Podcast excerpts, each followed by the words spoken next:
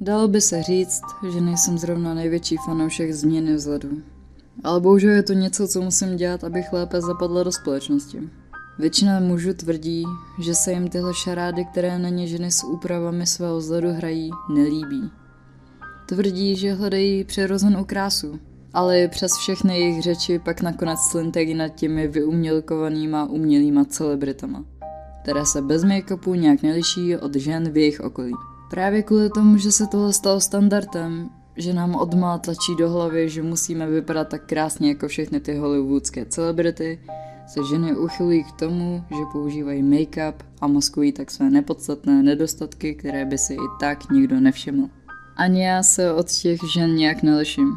Kdykoliv chceme jít ven, třeba jen na rande do kina, tak na mě musí v obýváku můj přítel čekat několik hodin, než se připravím. Než dosáhnu té pomyslné dokonalosti. Stejně jako spousta jiných žen. Prostě odmítám vylet z koupelny, dokud nemám pocit, že je vše v pořádku. Usmívají se na svůj fejkový odraz v zrcadle. A když to můj přítel a potažmo celá populace neví, přirozenost už prostě není in. Jakákoliv žena, která se dovolí promenádovat se na veřejnosti bez těch všech úprav a triků, už dnes prostě nemá šanci, že by po ní někdo zatoužil, i přes veškerou přirozenou krásu, která jim byla nadělena. Pokud nevystavují světu na odiv velké namalované oči, rudé plné rty, dokonalou pleť nebo nádherné dlouhé vlasy, tak nic neznamenají jsou považovány za nechutné. My, ženy, jsme už došli k tomuto zjištění o lidské povrchnosti. A i když nám naši partneři často říkají, že máme naší přirozenou krásu přijmout a přestat se snažit zavděčit komerčním požadavkům, tak jsme si mnohokrát prošli utrpením, když nás naši bývalí partneři opustili právě kvůli tomu, že se stali svědky toho, jak přirozeně vypadáme. Strašně bych si přála milovat se taková, jaká jsem. Přála bych si mít dostatek sebevědomí, abych mohla v klidu vyběhnout ven a vykřičet celému světu, že jsem nádherná. Svět ale o takové rouhačské keci nestojí. I přes všechen strach, i přes obavy z toho, jak na mě můj přítel bude reagovat, jsem nabrala dost odvahy, abych mu dovolila u mě strávit noc. Byla jsem tak hloupá. Zrovna když jsem se sprchovala, zaslechla jsem, jak se otevírají dveře od koupelny. Pro kohokoliv jiného by to znamenalo, že bude následovat nějaké příjemné intimní dobrodružství. Pro mě to ale znamenalo jen hrůzu. Přesně jak jsem očekávala, se místnost naplnila ohlušujícím tichem.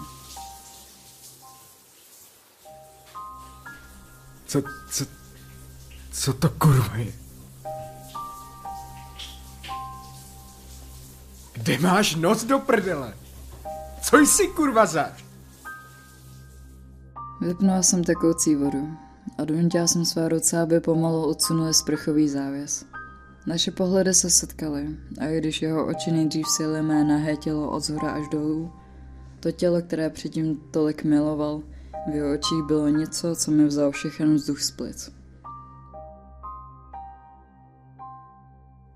Můžeme si o tom prosím promluvit? Prosím, nedělej to, řekla jsem tiše v marném pokusu ho uklidnit. Stejně jako všichni ostatní před ním. Vrhl se ke dveřím a neúspěšně se snažil otočit klikou, aby je otevřel. Zapomněl však na všechny řetězy, kterými byly zamčené. Jen jsem tam tak chvíli stála a sledovala jeho hrůzu, šok a očividné znechucení, které ke mně náhle pocítil. Hněv ve mně narůstal dál stejně jako tomu bylo už mnoho let. Zacítila jsem nával náhlého zklamání. Z toho, jak se mě snažilo opustit. Jak zapomněl na to množství odvahy, co mě to stálo, abych mu dovolila tu zůstat přes noc. To, jak neocenil skutečnost, že jsem se mu rozhodla ukázat taková, jaká jsem. Bez vlasů, falešného opálení, umělého nosu a uší, hnědých kontaktních čoček a kolagenem vyplněných hrtů. Neocenil, že jsem to vše na sobě trpěla proto, abych ho uspokojila. I tak si nakonec myslel, že jsem odporná. Stejně jako všichni ostatní před ním. Pomalu jsem teda k němu, jak tam bojoval se zámky na dveřích a volal o pomoc, přistoupila a pomohla se mu odemknout. Hned jak se dostal ven, rozeběhl se chodbou pryč. Ani si neuvědomil, že se kolem ní objevovalo mnoho dalších žen. Nakonec k jedné z nich přiběhl a prstem ukázal na to monstrum, za které mě považoval. Začal ho uklidňovat a pomalu ho stála na podlahu. Zatímco se kolem něj začaly schromažďovat další ženy. Pomalu mu začalo docházet, do jaké špatné situace se dostal.